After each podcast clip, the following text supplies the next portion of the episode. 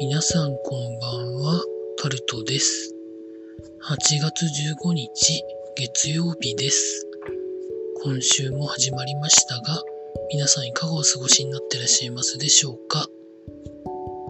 今日は77年目の終戦記念日であり、日本が戦争に負けた日でございます。昨日と今日と、まあ、戦争関連の番組がいくつかやられてますけれども、まあ、ただただ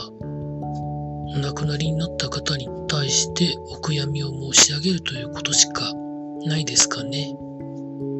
まあ、あとは、国の中枢が正しい判断をできなくなっていたことが、